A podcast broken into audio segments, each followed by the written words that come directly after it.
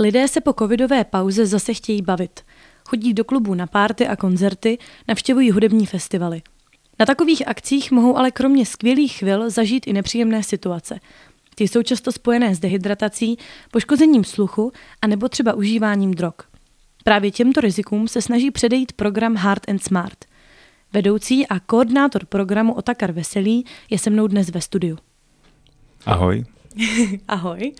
Tak um, musíš mít asi výborně zmapovaný ten terén uh, v Brně, možná nejen v Brně, tak uh, kam bys doporučil lidem zajít na párty?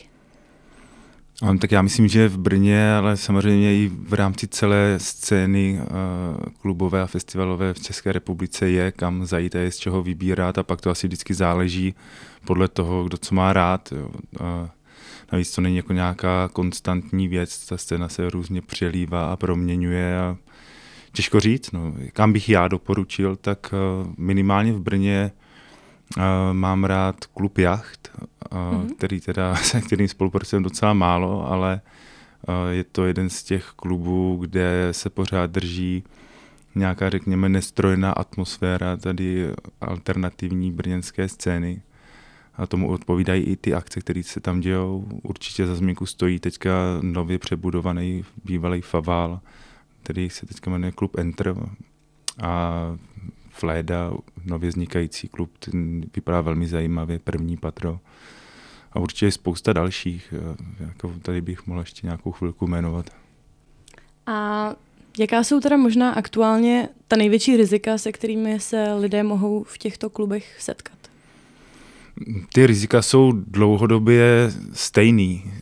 To vlastně vyplývá i z toho úvodu, že pořád jde o konzumaci mm, psychoaktivních látek, ať jsou legální či ilegální, což je takový ten hlavní trigger point, který potom navyšuje rizikovost těch ostatních rizikových faktorů, jako je právě třeba nějaká jako možnost sexuálního obtěžování, násilí, dehydratace a přeřátí, mm, nějaký, nějaký fenomén, který my jako pracovně nazýváme bezpečnější cesta domů, která jako v extrému, když to pojmu bulvárně, jsou to právě ty rozstřelené auta nějakých mladistvých ostromí se vrací z diskotéky a tak podobně.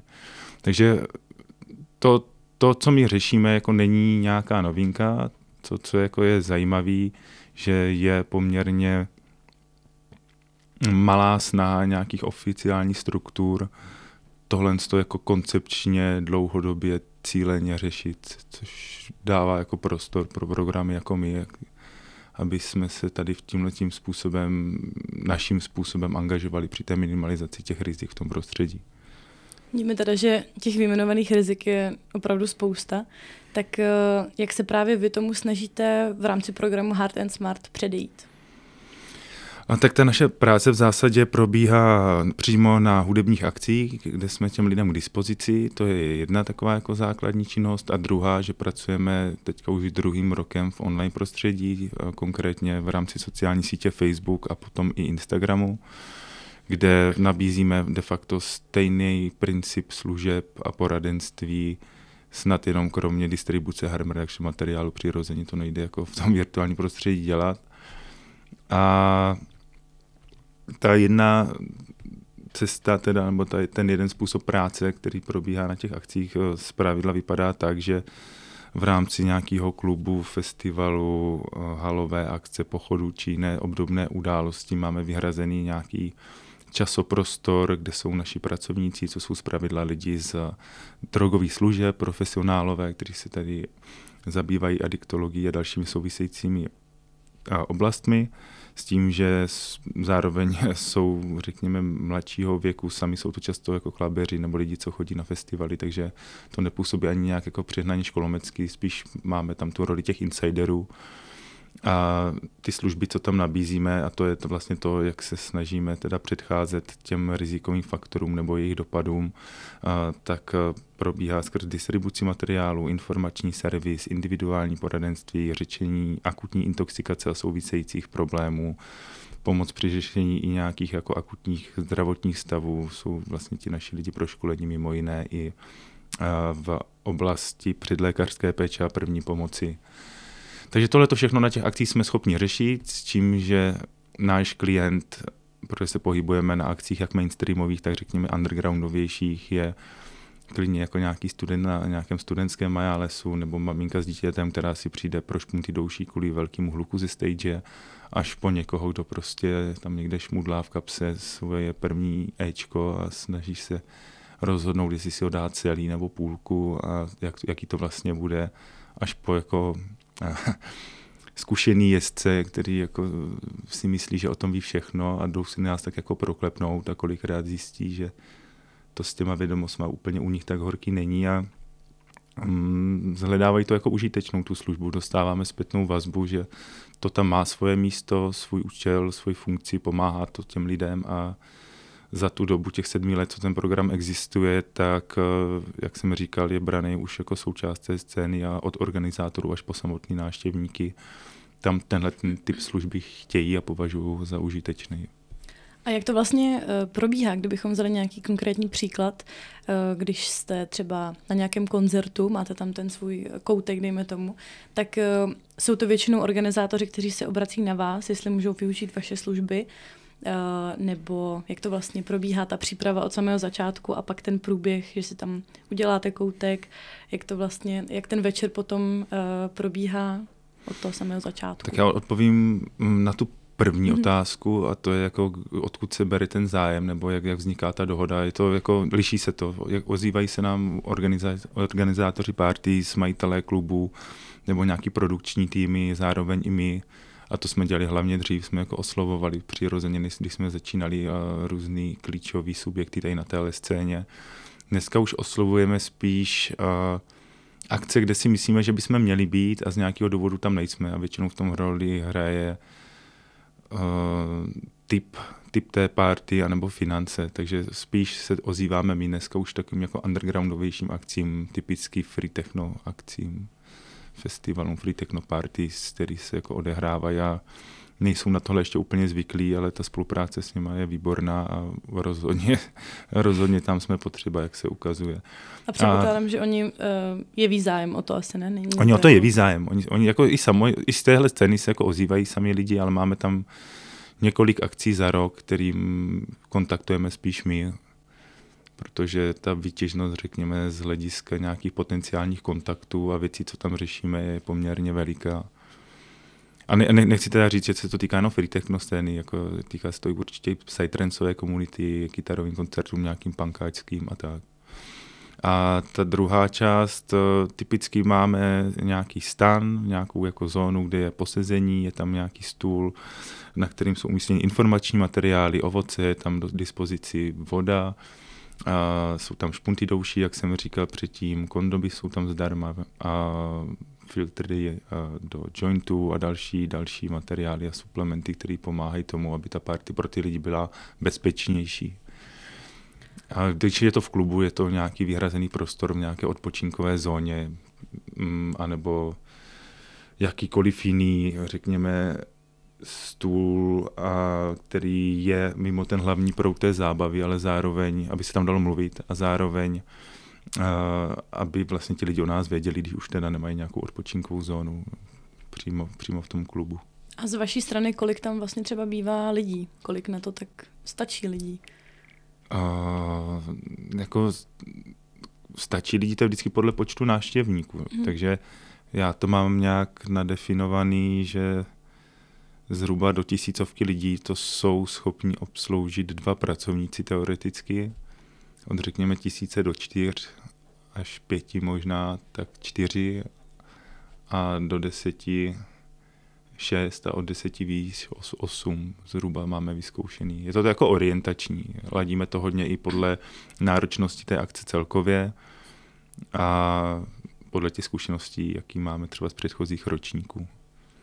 A setkáváte se s tím, že většina návštěvníků o tom ví, je o tom dobře informovaná, nebo na to spíš narazí na ten stánek a jsou třeba mile překvapení, nebo se může i naopak stát, že třeba uh, najednou všechny zásoby, co jste na stánku měli, jsou pryč a je o to větší zájem, než se třeba i dalo předpokládat. Jasně, tak my se považujeme, nebo ona samotná jako definice Hard and Smart není vůbec jednoduchá, ale řekněme, že to je program navazující na síť adiktologických a sociálních služeb vhodným způsobem. A čistě to není ani adiktologická služba, ani sociální, právě má rozkročeno na několik oblastí, i do oblasti výzkumu kolikrát a podobně. Mm, z toho vyplývá, že nejsme teda mimo jiné ani PR agentura, takže nejčastěji se o nás ti lidi dozvídají z událostí na Facebooku těch festivalů, kde pravidelně dáváme post o tom, že se tam něco takového bude konat. A přímo z těch akcí samozřejmě především. A le pořád po, i po těch sedmi letech, přestože nás jako poznávají lidi v Ostravě, že nás viděli, já nevím, na Letitrolu, tak uh, je jako větši, většina těch návštěvníků prvokontaktem u nás. To, to i, vychází to mimo jiné i z toho, že uh, ty intervence jsou spíš v rámci situační prevence, a to znamená, že řešíme tu zakázku tady a teď, nějakou akutní potřebu. V případě, že to má mít nějaký dlouhodobější nebo delší rámec, tak odkazujeme na síť služeb příslušných a odborných subjektů, které jsou v okolí místa, bydliště toho člověka, který to s náma řeší. Ale, ale jo, jako už čím dál víc lidí o nás má povědomí, někdy o nás slyšelo na těch festivalech nebo nás vidělo a, a dostáváme se teda postupně do nějaké jako mapy služeb a atrakcí, které na, tom, na, tě, na, na těch konkrétních festivalech a dalších akcí ti lidi využívají. Máte možná i nějakou inspiraci ze zahraničí? Nebo jak jsou na tom třeba ostatní země kolem nás? Je to třeba už fenomén a tady v Česku je to teprve na začátku? Nebo, nebo se můžeme považovat za uh, jedny z prvních třeba? No jako um, intervence prostředí taneční scény nebo nočního života a zábavy, což jako v angličtině se nejčastěji popisuje jako recreational setting nebo nightlife setting.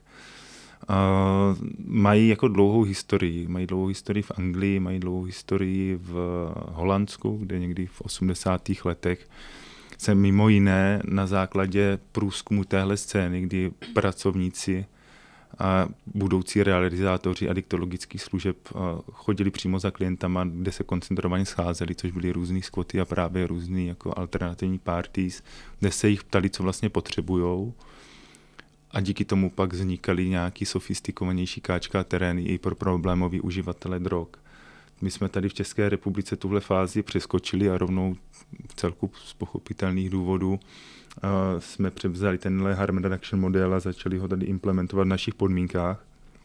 Tím jsme ale trošku se ochudili o ten fokus na tohle prostředí, který je specifický Především tím, že eh, je to jako přirozená součást společnosti, zároveň ten noční čas to je jako víc než jenom půlka dne. Je to prostředí, kde mladiství, mladí dospělí děti prochází nějakou iniciací, když se to z antropologického hlediska, tak je to úplně přirozená věc, která trvá vlastně věky a nevymizela ani dnes.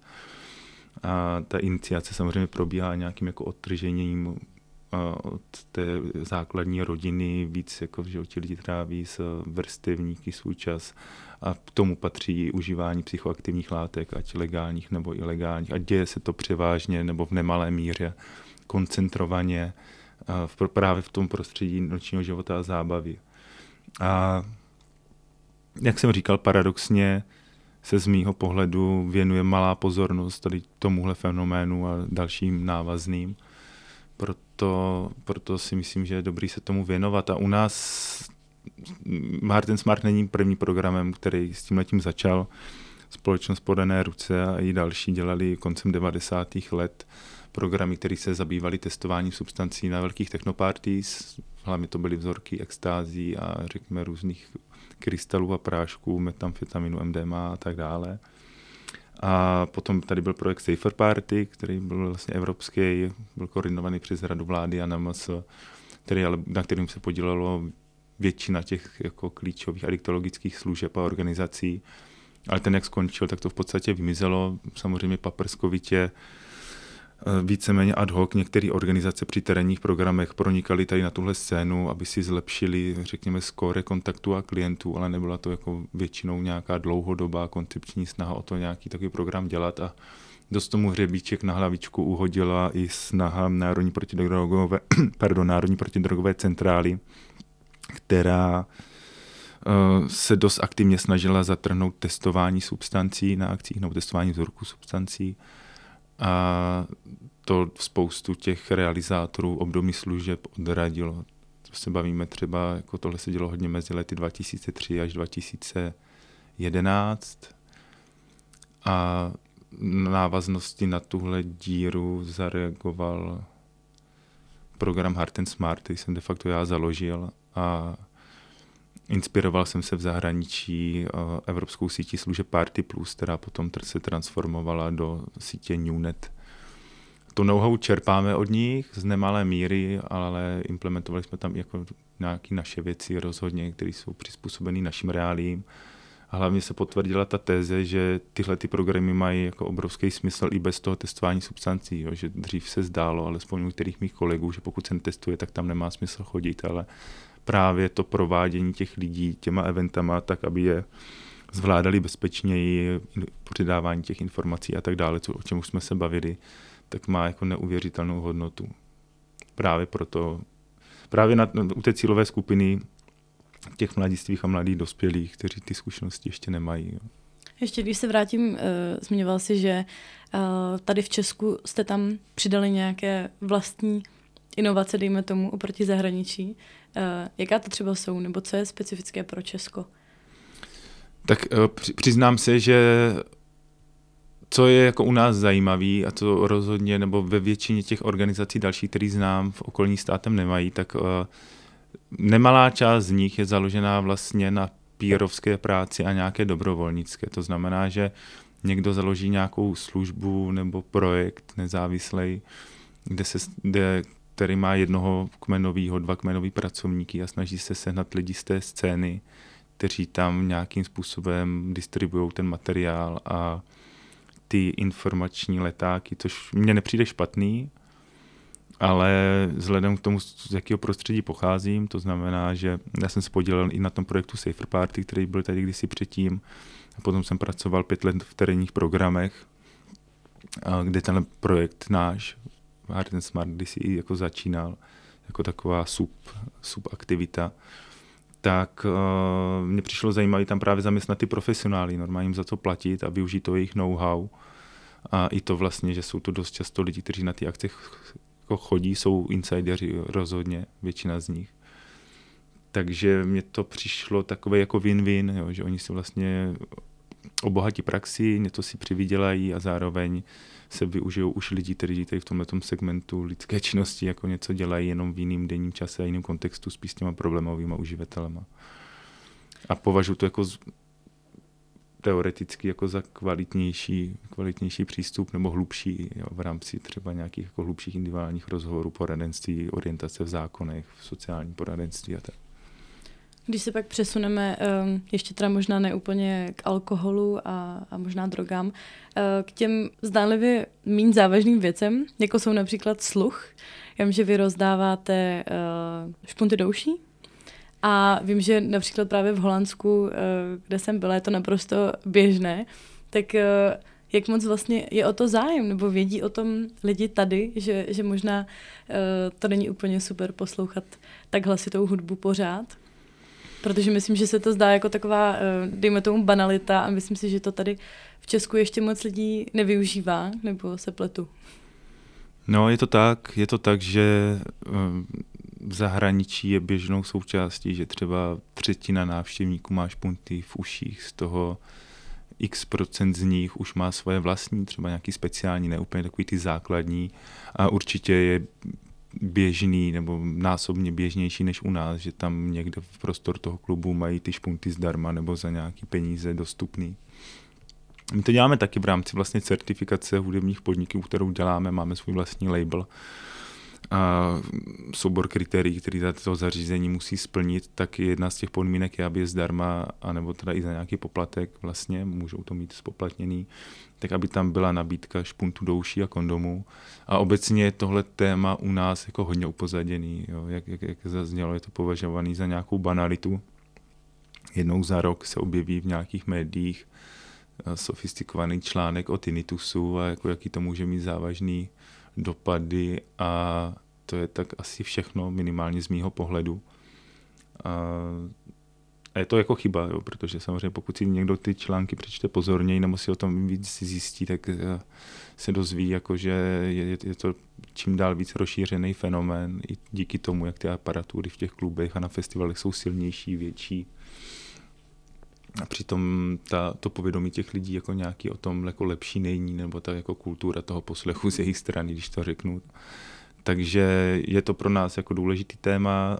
Ten automat na špunty máme umístěný přímo vždycky na tom stole velmi viditelně a je o to zájem mezi těma lidmi. Oni vlastně, když se jim to nabídne, nebo když se, nám, když, když se o tom informují, tak tu službu jako využívají. A, ale spousta z nich přichází i vlastně na základě toho vizuálního kontaktu, že si řeknou, je, tam jsou špunty, nebo pro ně, zeptej si, jestli se něco musí zaplatit a berou si je docela ve velkým. No. Takže můžou mít i nějaký svůj třeba design do budoucna. Svých vlastních špuntů. Kežby, kežby. Dobře, a když se uh, přesuneme možná k těm teda závažnějším věcem, asi se dá říct, že na nějaké, na nějaké jako ideální párty většinou tam nějaké ty látky uh, se užívat budou, tak uh, kde vlastně najít nějakou hranici, nějaký balans toho, kdy už je to moc a kdy je to ještě v pořádku? Tak já se domnívám, že na téměř 100% jako akcí, který nebo, nebo záleží vždycky, co definujeme, jako co je party, jo, ale myslím si, že na téměř 100% akcí, o kterých jako se bavíme, na kterých působíme, nebo na kterých se aspoň typově zaměřujeme, tak se objevují minimálně alkohol, tabák, to jsou prostě drogy, které způsobují řekněme, spoustu negativních patologických dopadů, včetně zvýšeného závislostního potenciálu. A co se týká těch ilegálních, tak ty data, které jsou dělané mezi dětma a mladistvýma, jako Health Behavior of Age, jak to je, School Age Children, anebo ESPAD, které jsou vlastně dělané na základních a středních školách eh, v Evropě a jinde po světě, ukazují, že prostě pořád je, je naše mládež nebo mladí lidi jako dost, dost na špici v užívání i těch ilegálních substancí. To se týká vlastně i dospělé populace. Mm, takže u nás se užívá hodně všeho, když to řeknu jako na rovinu. A není problém pro kohokoliv, kdo si bude chtít sehnat ilegální substanci, tak ji sehnat, pokud to nebude nějaká specialita. Když to ani nemluvím o internetu. A uvažuji jako o té hranici. Ta hranice je samozřejmě hluboce individuální a nevytyčitelná. Já znám prostě osobně lidi, kteří užívají 20, mm, 25 let pervitin a fungují jak v rodině, tak v práci, tak na základě dalších vztahů, dokážou bez toho být, dokážou jako být platnýma členama naší společnosti a nemuseli by se kvůli tomu nikdy hospitalizovat, nepáchají trestnou činnost. A je to jako otázka, vždycky, vždycky závisí ta hranice na nějakým časoprostoru. Jo? Vždycky je to hrozně jako v tom čase. No. Jako těžko říct, jestli člověk, který užívá 20 let a nemá v uvozovkách nějaký výraznější problém zatím, nebo o kterým by věděl, tak jestli se to dá považovat, že tu hranici drží, anebo ne. Stejně tak stačí v extrému eh, jedna intoxikace, zavínění nehody nebo způsobení úrazu sobě nebo někomu jinému a dá se to označit za problém samozřejmě. Takže já myslím, že ty kritéria závislosti jsou definované jako Světovou zdravotnickou organizací minimálně u alkoholu a řekl bych, že to bude i obdobně nastavený u těch ilegálních. A je těch parametrů asi pět nebo šest základních a podle toho se dá nějak orientovat, ale jako stejně jako na život sám, ani na užívání jako nějaký jasný mustr není. No. Co, bavit se o bezpečnosti nebo co, co je bezpečný, tak jako oblíbená věta tady v těch uh, adiktologických ruzích, která samozřejmě, aby jsme nikoho nenabádali k užívání, tak je, že vlastně bezpečná je nul, jako nulový, bezpečná hranice nulový užívání. Ale možná, eh, jak jsi zmiňoval, že někteří lidé tu hranici prostě drží, je to možná i právě tím, že třeba eh, mají větší přístup k těm informacím nebo chuť se vlastně uh, učit a vědět dost o tom, co užívají? Je to nějaká možná cesta k tomu, jak to užívat uh, bez nějakých komplikací nebo následků? No, vždycky jsou tam následky a záleží, jak moc viditelně a do jaké šíře se vlastně jako rozprostřou. A existuje rozhodně skupina v České republice, nebo troufám si tvrdit, která užívá informovaně, která si zjišťuje o těch substancích první, poslední, to se na internetu zjistit dá, sleduje různý trip reporty, uživatelský fora. Řekněme, že se snaží užívat do nějaké míry jako uvědomělé. Hodně se to týká prostě lidí, kteří se, kterým se říká psychonauti, kteří to mají v podstatě jako svou zábavu i čekovat nové substance a jak fungují. Hodně rozšířená je tady tato skupina i uživatelů psychedelik. A nebo prostě ten člověk zodpovědný a to, co si na tom Google najde, tak dokonce i přečte a na, snaží se najít i jako nějaký relevantní zdroje, anebo třeba narazí i na nás nebo nějakou obdobnou službu a tam se poptá, ale pravdou je, že většina lidí to takhle daleko nedotáhne, přestože ty informace relativně dostupné jsou. Jo, oni třeba nejsou někde úplně ucelený, ne vždycky jsou jako aktualizovaný v těch materiálech a tak, ale samozřejmě dohledá, tak najde jako, jako cokoliv. Co se týče ještě uh, různých akcí, jsou docela oblíbená uh, psychedelika. Uh, je k ním možná nějaký specifičtější přístup, jak, jak s nimi zacházet, nebo co těm lidem, co je užívají, vlastně říkat nebo zprostředkovávat? Tak tam samozřejmě závisí to hodně na tom, jestli ti lidi jsou akutně intoxikovaní, jak, jakým způsobem, jakou látkou, jak moc, jaký mají set a setting zrovna momentálně. Uh, my s uživateli psychedelik běžně pracujeme, ale více-méně ten počet kontaktů na těch parties, kde my se pohybujeme, tak nějak kopíruje i zprávy z posledních let Národního monitorovacího střediska. Jedná se jako o jednotky procent z toho celkového počtu uživatelů ilegálních substancí. Takže já bych to spíš řekl takhle, že poslední roky neuvěřitelným způsobem se dostávají psychedelika do nějakého veřejného prostoru, do diskuzí. Hodně zatím stojí organizace typu Česká psychedelická společnost nebo Beyond Psychedelics a další. Já jsem z toho jako neuvěřitelně nadšený a mám z toho radost. Ale zároveň je dobrý říct, že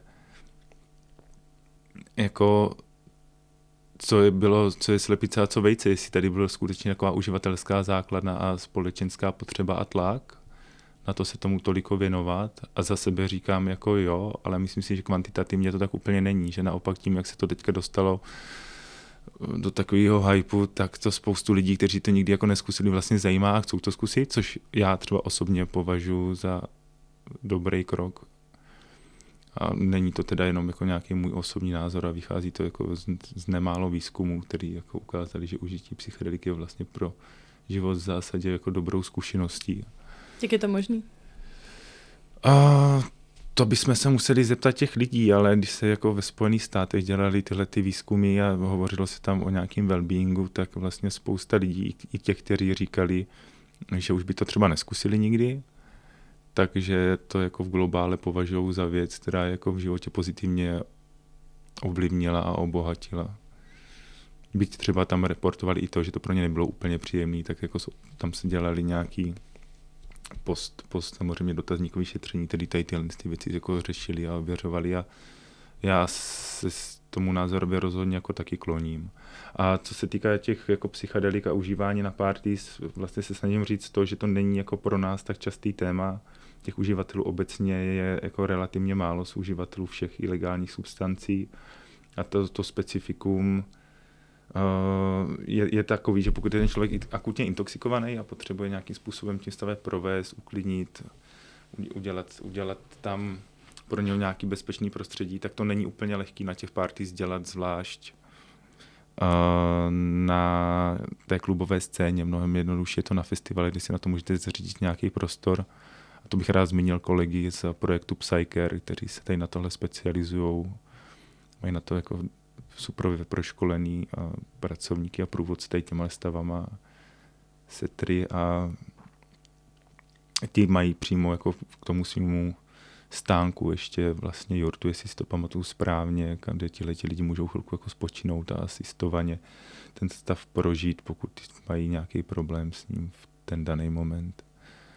Ale, ale nemyslím si, že to je jako fakt nějaká úplně mm, plošná záležitost, hodně to spojený právě s free techno scénou nebo ještě víc psytrancovou scénou, respektive lidí kolem tady těchto hudebních stylů.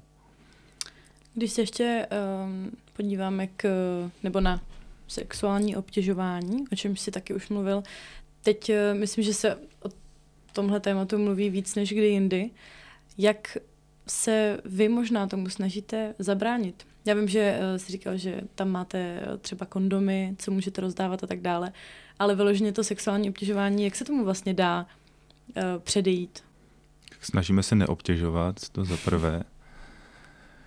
A jako je to téma, je to velký téma. Zrovna včera jsem byl na setkání vlastně ze zástupci brněnských klubů a několik z nich jako mělo zájem o, o řešení tady tohohle problému, který je to není taky žádná novinka, že, že se tohle děje koncentrovaně v prostředí nočního života a zábavy, stejně jako to užívání návykových látek legálních i ilegálních je násobně vyšší než kdekoliv jinde v časoprostoru v rámci obecné populace.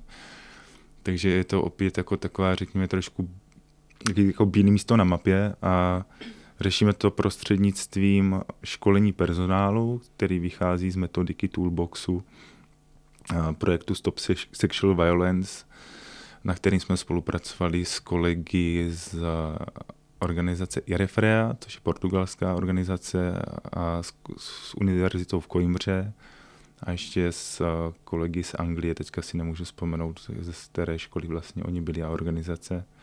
Nicméně je to mezinárodní projekt výzkumný a implementační, který vlastně na základě výzkumaných dat právě prostředí nočního života v klubech, festivalech a tak dále.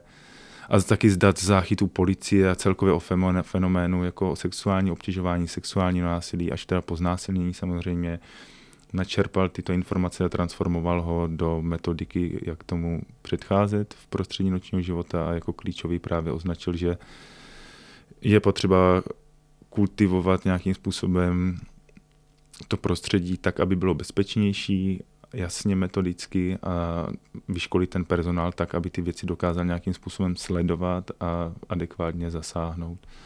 U toho prostředí to typicky znamená, že si tam mají co nejméně nějakých jako neosvětlených kornerů a že je nějakým způsobem monitorovaný i prostředí třeba záchodů, což je takový jako typický, jako takový místo, který jako přirozeně není moc pod dohledem.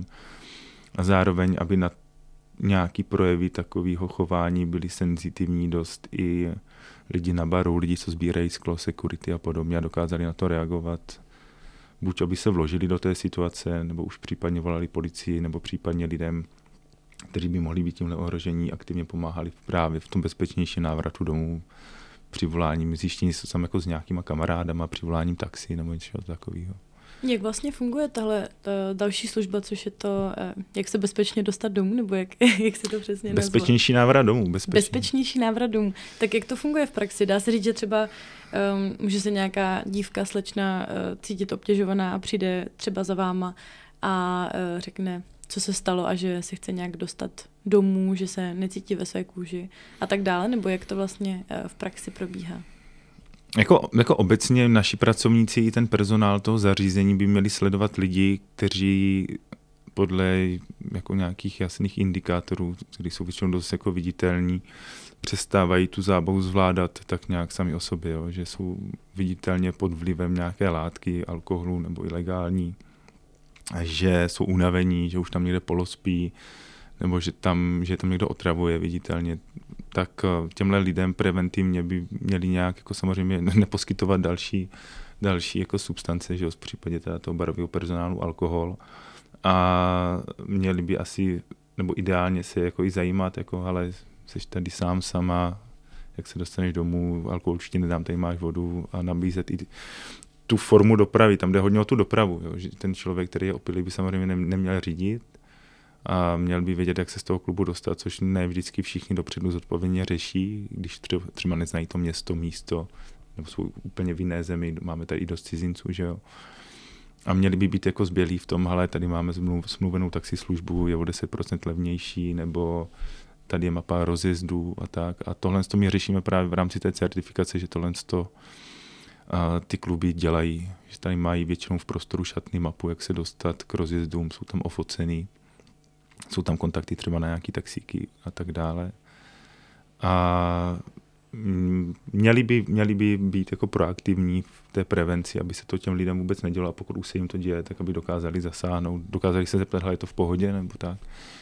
Každopádně je to takový jako těžký, těžce uchopitelný téma, jo, protože jako, že sex je prostě tabu obecně. Ty věci, které se kolem toho sexuálního obtěžování dějou, tak uh, jako taková ta klasická věc, že se nahlásí sotva 20% jako všech jako sexuálních napadení a znásilnění, no tak to jako mluví samo o sobě. Um, když se přesunu k nějakým číslům, tak uh, za minulý rok vaše služby vyhledalo asi 16 tisíc lidí. To je docela velké číslo, tak co jste s nimi vlastně nejčastěji řešili? No já mám pocit, že jsme snad jako nejvíc služba, která jako s největším počtem kontaktů lidí za podaný ruce, takhle jako v kontaktu s veřejností, takhle bych to spíš řekl. A je to tím, že působíme, velmi rychle jsme se jako rozvinuli, protože ta poptávka byla veliká po těch službách, což mimo jiné taky potvrzuje asi platnost toho nastavení. A do, do vlastně Prahy, Ostravy, Olomouce na lokace velkých letních festivalů to je asi ta odpověď. No. Působíme v mnoha velkých městech, těch zásadních, působíme v klíčových klubech těch měst a spolupracujeme s, s nemálo velkýma produkčníma týmama, který dělají velké letní festivaly a tam jsme to nabrali postupem času. Samozřejmě to se neudělalo hned, ten program funguje, jak jsem říkal, sedm let. A druhá linie je, že před těma dvěma rokama jsme začali s terénní práci v online prostředí, kterou jsme pracovali, nazvali Backstage, ta se tam zobrazovala formou událostí a teďka už ještě, nebo teďka k tomu ještě eh, je to skupina otevřená na Facebooku, kde za prvé odpovídáme na dotazy a věci, které se řeší v rámci té skupiny nebo události a druhá aktivně vyhledáváme ty lidi a uživatele, kteří řeší nějaké problémy, otazníky na cca 35 a 30 facebookových skupinách, které jsou indikované podle názvu a podle toho, co se tam řeší. A zase mám pocit, že tady tímhle způsobem jsme tam pracovali jako první. Jo. Že opět se tomu někdo nevěnoval a přitom jsou tam tisíce nebo spíš desetitisíce lidí, kteří tu pomoc a radu hledají tímhle způsobem, ale odpovídají jim většinou další uživatelé, což není jako v principu špatně, ale často v těch odpovědích chybí nějaká vyváženost, nějaká jako podloženost těch jejich uh, odpovědí a dat, který oni tam říkají, takže je super, když se do toho jako pustí nějaký odborník, odkáže, odkud čerpá, kde můžou získat víc a přímo klidně i odkázat na nějakou službu v místě bydliště toho člověka. A tohle řešíme v rámci těch diskusí, co tam probíhají v těch láknech.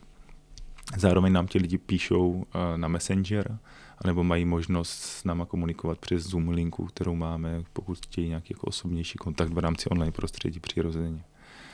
A v rámci pandemie, když vlastně eh, bereme v potaz, že se tolik akcí asi nekonalo, tak eh, s čím se na vás vlastně nejčastěji obraceli? Je to něco, že eh, typu, že měli nějakou domácí párty u sebe doma, nebo jak se to vlastně projevovalo? No tak jako my jsme během té doby dělali monitoringy té situace, která vlastně měla zjistit, co se, vlast, co se děje v době pandemie a lockdownu, co ti lidi dělají, jestli tam dochází k nějakému zvýšení užívání nebo ke změně trendu a nějakých, a nějakých dalších fenoménů. A to jsme dělali dvakrát, v roce 2020 a 2021. Tam asi jako to zásadní zjištění bylo to, co pak kopírovali i ty velký, jako serióznější výzkumy NMS. A myslím, že i Národní ústav duševního zdraví na tohle dělal výzkum že víceméně došlo k přesunu té scény z těch formálních míst, toho prostředí nočního života a zábavy na různé privátní akce, veřejné prostranství, zeleň, chaty a tak dále. To jsme asi si tak nějak všimli. Což nabouralo tézy některých lidí, kteří prohlašovali, že když se noční život teďka takhle hezky zavřel, tak ten, ty problémy nejsou, není, nejsou výtržnosti, není, není tady prostě expozitura jako toho, že by tady lidi na veřejnosti jako užívali drogy a alkohol a další věci. Ale ono se to dělo jenom skrytě a u alkoholu se to dělo v mírně zvýšené míře. U těch ilegálních substancí, hlavně v tom roku 2020, došlo k mírnému poklesu. Bylo to dost způsobené i tím, že ta dostupnost těch drog byla horší přirozeně, ale to se postupně času dorovnalo a myslím si, že se to spíš drží na mírně zvýšených hodnotách od té doby. A dalším problémem je, že ti lidi byli mimo jakýkoliv dohled, což já to slovo dohled nemám moc rád, ale myslím to ve smyslu kohokoliv, kdo by na ně dával pozor, mohl jim poskytnout jakýkoliv relevantní informace, pomoc nebo podporu, což se týkalo i té naší služby, což nás právě vedlo k zavedení i té online formy, která za prvé má šanci pokrývat i potřeby lidí na akcích, kde nejsme a těch je samozřejmě drtivá většina v České republice, pro těch eventů je hrozně moc a my nemáme takové kapacity, aby jsme mohli nějaký významný vzorek úplně obsadit. I když to, co děláme a kde působíme, jako není málo z mýho pohledu, ale pořád je ta scéna gigantická, to jsou prostě, že tisíce, spíš miliony lidí. A druhak právě se dostaneme i k lidem, kam bychom se nedostali ani teoreticky. Jo. Jako, já nevím, jedu s lidma na chatu a chcem zkusit MDM a je to dobrý nápad, otazník. Takže to považuji za vysoce jako užitečný a jak už řekli i někteří mý kolegové, tohle je podle mě budoucnost harm reduction služeb ne, že budu jako kompletně na internetu, to tím nemyslím, ale že rozhodně by se tím virtuální prostředí měli zabývat. Že to, co my pokrýváme, je zase jen určitá část, ale jsou tady TikToky a telegramy a různý kódovaný fora a podobně, kde ti lidi se třeba otevřou i mnohem víc a měl, měla by tam být přítomnost těch profesionálů, která by lidem, kteří dávají nějaký jako statusy, které mají zakázkový potenciál, nebo už rovnou dotazy, kde něco řeší, tak by jim ta nabídka té odborné pomoci v tom aktivním vyhledávání v terénní práci měla být poskytnutá. A určitě se najdou chytří lidi, kteří vymyslí jako i jiné věci, které se tam v téhle oblasti pro ty uživatele drog, ať legální či ilegální, dají jako dělat. No. Ještě když se vrátíme do reality a ne té virtuální, do toho online světa, ale zpátky eh, například do těch, eh, do těch klubů, tak eh, jak vlastně probíhá ta certifikace z vaší strany? Co to vlastně všechno znamená, když ten podnik je vámi certifikován? Ta certifikace k nám přišla vlastně ze zahraničí, i když vlastně, když, když nad tím tak uvažuji teďka, tak jsme dneska už spíš jeden z mála programů v Evropě, který mají nějaký svůj label a tady tohle to dělají. A je to v podstatě vydefinovaných deset základních oblastí, které kopírují ty rizikové faktory, takže je tam určitě jako redukce poškození sluchu, sexuálního násilí a sexuálního obtěžování, řešení alkoholu, ilegální substancí, školení personálu a školení security pracovníků, je tam pojmenovaný ten fenomén bezpečnějšího návratu domů. A potom je tam už spíš jako takový bonus, nějaká bezpečná šatná chilloutový prostor odpočinkový, pokud eh, ty akce nebo ty zařízení mají možnost tohle to řešit nějak. A v tom dokumentu je nadefinovaný, co přesně musí ten uchazeč o tu certifikaci splnit, co je povinný bod, co není a pokud splní v našem případě 8 z 10 a musí splnit teda všechny samozřejmě ty povinný, tak dostává ten certifikát na rok. Součástí toho je, že tam je i nějaký minimální budget uh, akcí, na kterých my za ten rok v tom daném zařízení jsme. Samozřejmě to může a bývá to víc. A během toho kontrolujeme, jestli to ten člověk dodržuje, nebo ten provozovatel, plus při každém udílení toho certifikátu na další rok tam probíhá řekněme, supervize toho, jak to tam funguje, co by se dalo udělat líp, co je dostatečný, co je nedostatečný. Spoustu věcí dělají ti lidi navíc sami o sebe, že jim to přijde dobrý kolikrát. Takže to funguje tímto způsobem. Ten certifikační dokument se obou straně podepíše, a podepíše se k tomu smlouva, vylepí se taková nálepka naše, která vlastně označuje ten klub, že, že tím procesem úspěšně prošel dost často si kolem toho udělají i nějakou jako kampaň jednoduchou nebo aspoň zprávu na Facebook a je to fajn. Když se přesuneme ještě k tomu, co děláš přesně ty, uh, jak ses k tomu dostal? Garden Smart, jak tě to napadlo? Měl jsi třeba někdy pocit, že, um, že bys takovou službu rád někde viděl nebo využil a, a proto jsi třeba řekl, jo, pojďme to udělat i v Česku.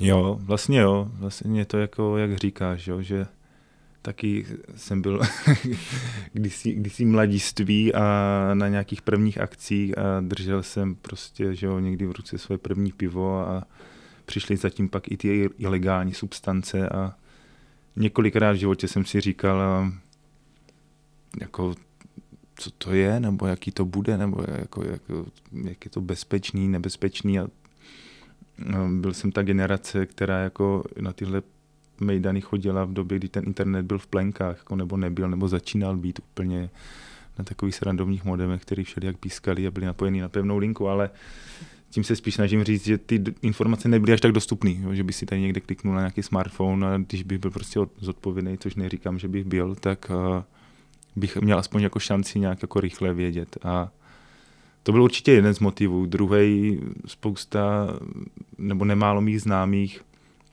na těchto substancích nedopadla úplně dobře. Bylo to právě jako nedostatečnou osvětou v tomhle slova smyslu. Prostě já jsem byl v generaci, kde prevence na školách probíhala, že se v malování ve výtvarné výchově malovalo řekni drogám ne a raději sportuj, což prostě je sice jako pěkná zpráva, ale prakticky jako nefunkční v tom smyslu, že by člověk se nějak poučil nebo dokonce o to, od toho odradilo. A to byl jako silný motiv, potom dlouhý roky funguji jako DJ, od nějakého roku 2007, od nějakého roku 2003 dělám parties, kde pak bylo snadný sledovat už s nějakým jako odstupem a doslova z nadhledu, nadhledu toho pódia, toho DJ, jak, jak vlastně se tam mění ta generace za generací, ne každý je takový srdcař, by ho to bavilo jako takový dlouhý roky. A dějou se tam v těch stejných kulisách jako obdobný schémata s jinýma lidma, ale jo, že tam prostě přijdou, jsou jako docela fresh, pak zkusí nějaký látky, pak se k ním přimotají třeba i nějací problémovější uživatelé, pravidelnější a část těch lidí to vždycky stáhlo dolů.